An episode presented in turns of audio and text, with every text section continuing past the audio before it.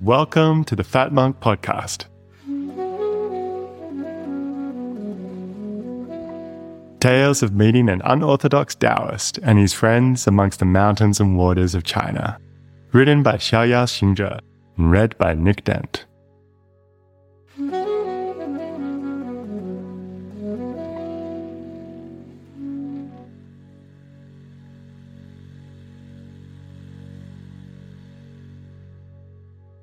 Chapter 1 Talks at a Monastery. There was no sign early that foggy morning of the noisy crowds that later would mill around the base of the mountain and swarm toward the temple up the road, the one with the massive golden Buddha, exotic rock carvings, and lines of knick-knack stalls lining the road to its gate. Though it was the same mountain, I took another path, entering a smaller stone archway almost hidden here in the undergrowth, its keystone marked with the characters Baopu, embrace simplicity, the way led off through a tunnel of trees before beginning its ascent up the steep slope. My goal was a small Taoist guan, boarded up and abandoned by politics at the time I had first stumbled across it many years before, but hopefully now restored working my way through boulders and groves of green, thick waisted bamboo. The worn stone steps gradually narrowed as the leaf strewn path climbed higher. In the pre dawn quiet, the fog gathered slowly until there was only the path, the boulders, the bamboo, and my feet. Then the sun rose, and the gently descending mist around me shone with a golden efflorescence. I was seeking an ancient text long out of print Liu Yiming's Dao Shu Er for which I had been searching for years in the dusty bookshops and back streets of Shanghai and Hong Kong. A smaller Taoist monastery might well possess a copy unavailable elsewhere, but was this monastery even inhabited? Sweating in the cool mist which gently echoed my footfalls, I became aware of a subtle waft of fragrance. Incense. My spirits lifted. The path led around a deep rock pool with goldfish, fed by a small waterfall, and there were the gates. An undulating wall resembling the back of a dragon was topped with black tiles and arched upward over the opening. The heavy wooden gates each held a large brass knocker in the shape of a beast with fierce staring eyes and a broad nose. I had just lifted the knocker when the other door of the gate swung back a fraction, exposing two eyes that peered out at about the level of my chest and lifted to my face. Shifu I greeted the doorman. Uh, forgive my disturbing you, but I inquired about their library and whether it might be possible to visit. He stepped back wordlessly, but as I came through the gateway, he gestured toward some wooden steps at the rear of the wide courtyard. The courtyard was dusty, and in the middle a large black cauldron smoked.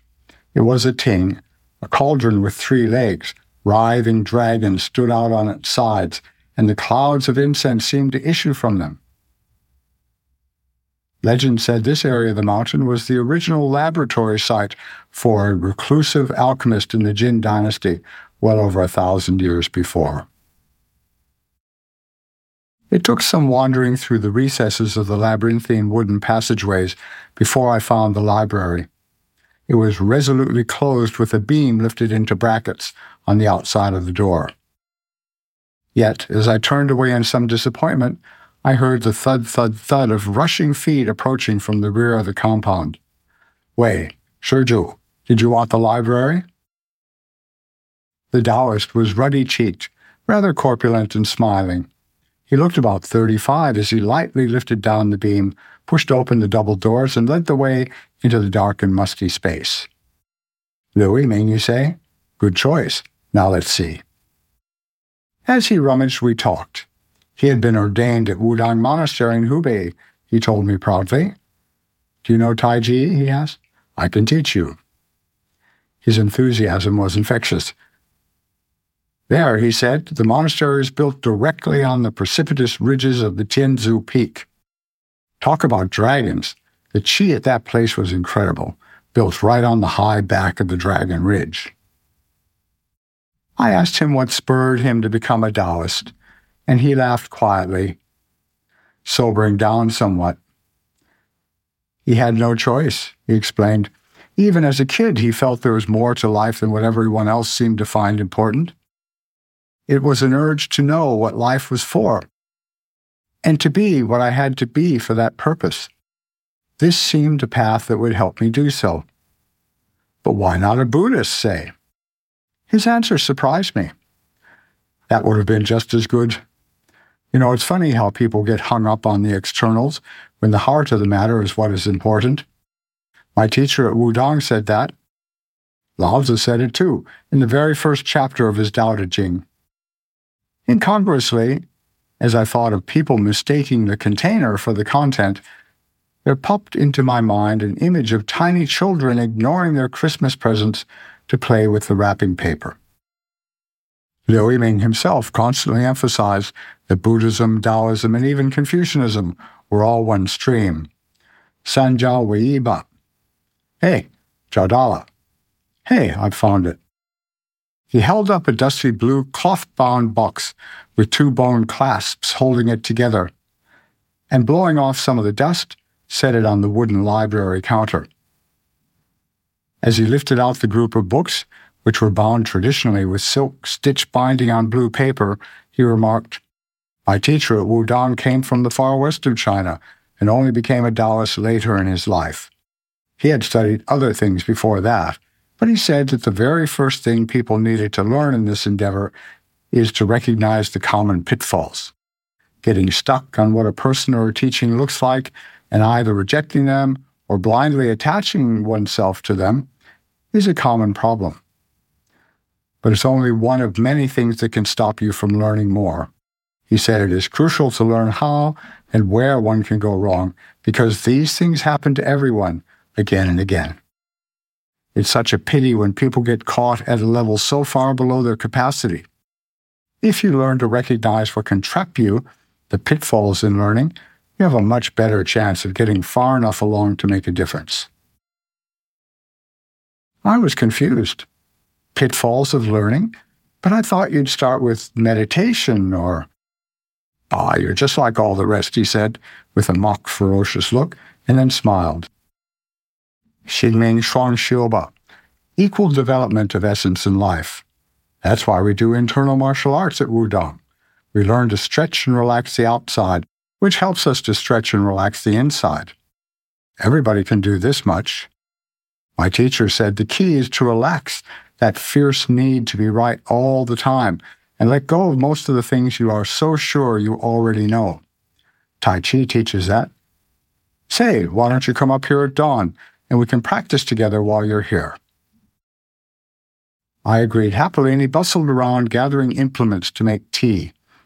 I tried to remember where Lao Tzu had talked about appearances and externals and finally asked in the very first two lines of the first chapter. That's how important it is. In fact, almost every chapter is something on a common beginner's pitfall and sometimes how to avoid it. The first chapter warns us not to confuse the label with the thing itself and the limitations of craving. The second warns us that over reliance on authorities means that you give up your own ability to perceive the truth. Everyone knows beauty is beauty. But what if you disagree? Would you speak up, or would you censor yourself before you even recognize the thought? He put a kettle onto an ancient looking fengdu, a three legged wind stove used for heating water for tea, and threw a bit of burning paper onto the chips of kindling inside before continuing. The third chapter in Lao Tzu points out that some people mistake cleverness for wisdom, but wisdom and cleverness are different usages of mind. Similarly, some people imagine that the only way of knowing is in the head. But Lao Tzu says, Xu qi xin, shi qi fu. Empty the mind and fill the belly. When you fill your belly and move from the dantian, the cinnabar field in the lower abdomen, the quality of your movements changes fundamentally, and often the quality and nature of your mentation as well. I told him about my hippie friends who took that phrase, empty the mind and fill the belly, quite literally, saying smugly, But Lao Tzu says it's the way. You know, he answered, you can't read Lao Tzu like a novel. Books in this area require a different type of reading. You have to mull them over, holding the ideas in your head. It's sort of like hard candy. Here, a wistful look appeared on his round face. You sort of suck the nutrition out of the idea slowly and persistently.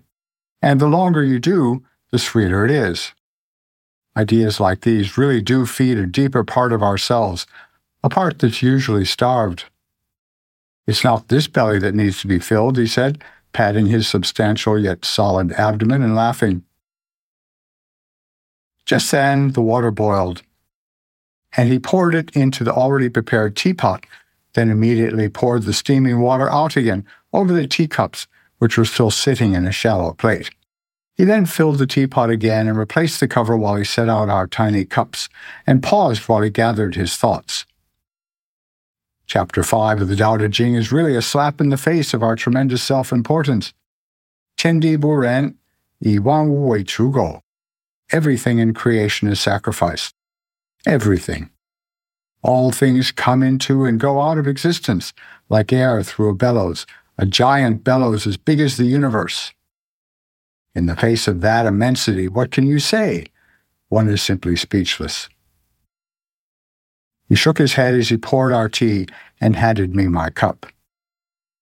When you have a perspective like that, saying things like, If God was truly God, he would not let my little dog die, is instantly recognizable as infantile thinking.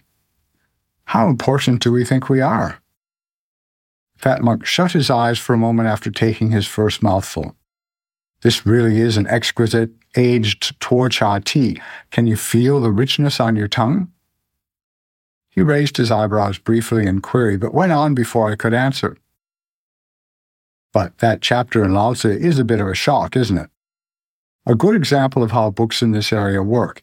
It delivers a very deliberate shock to your self importance that helps to loosen up your hard shell a bit and gives a chance for a different type of knowledge to seep through. It goes right back to what my teacher said in the beginning. The key is to relax your fierce need to be right all the time and let go of most of the things you are so sure you already know. Even yourself. The number one big pitfall. Lao Tzu said, without a self, what worries could you have? Now, what about that book? He said. We should finish that business because I'm supposed to meet the abbot about something this morning. And what about Tai Chi tomorrow morning? We agreed to meet early the next day, and in fact, I spent quite a bit of time with him over the next week. We talked about any number of things, as I found his perspective uniquely fresh and fascinating. But relating to the main topic of today, during the course of our talks, the Taoist pointed out a number of common pitfalls of the path, as he put it which I noted down as best I could. Later, to make them clear in my own mind, I organized and stripped them of cultural baggage. This is what I came up with for those who may find them interesting or useful. Number one, failure to recognize a need for change. This is the first and final pitfall for the majority of people. If you sometimes feel, this can't be all there is to life, you're right, it isn't. The second pitfall is, having felt the discomfort that signals a need for change, simply grabbing at anything that offers to take away the discomfort. Sex, drugs, rock and roll, or the local cult are the usual pits many people end up in. Third, recognizing the need, but lacking the desire to change. This is an interesting one the Taoist says that it actually takes accumulation of enough energy to make a change, what Lao Tzu calls de, the de in the Tao Te Ching. Most people do not realize this and they lose heart too early. Accumulation of enough energy can be done through A. Reading about human possibilities, which inspires you to work. B acting against your own current of habitual activities. This is an important way to generate this energy and also begin to develop the discipline that will be needed. C. Reducing your focus on yourself. need to be careful not to simply feed the ego with the energy one is trying to accumulate. And reducing the focus on self will help prevent this and also reduce the amount of energy that customarily goes into supporting your own restrictive view of yourself and expanding your breadth of vision. The fourth major pitfall is lack of a broad enough base of information. If you read widely enough in this general area for a period of time, several things, he said, will become clear. A. The essential human experience underlying all religions is the same and is an important part of being truly human. B. Not everyone can reach this experience at all times in their lives. C. Different periods in history, different cultures, or different sections of society may need a different package to be enabled to reach this experience. D. A previously effective package may later not work or may even become a trap for a different time or people. And finally, E. People often enjoy adopting the trappings of an old package for entertainment, but that's all it is. For example, they like dressing up as 14th century Hindus or ancient Egyptians and think that makes them spiritual. It doesn't. Thank you for listening. Chapter 2 will continue with more talks at a monastery. Thank you for listening to the Fat Monk podcast, produced by Ben Thomas with music by Flora Carbo. Please like and subscribe or go to the show notes for links and further content.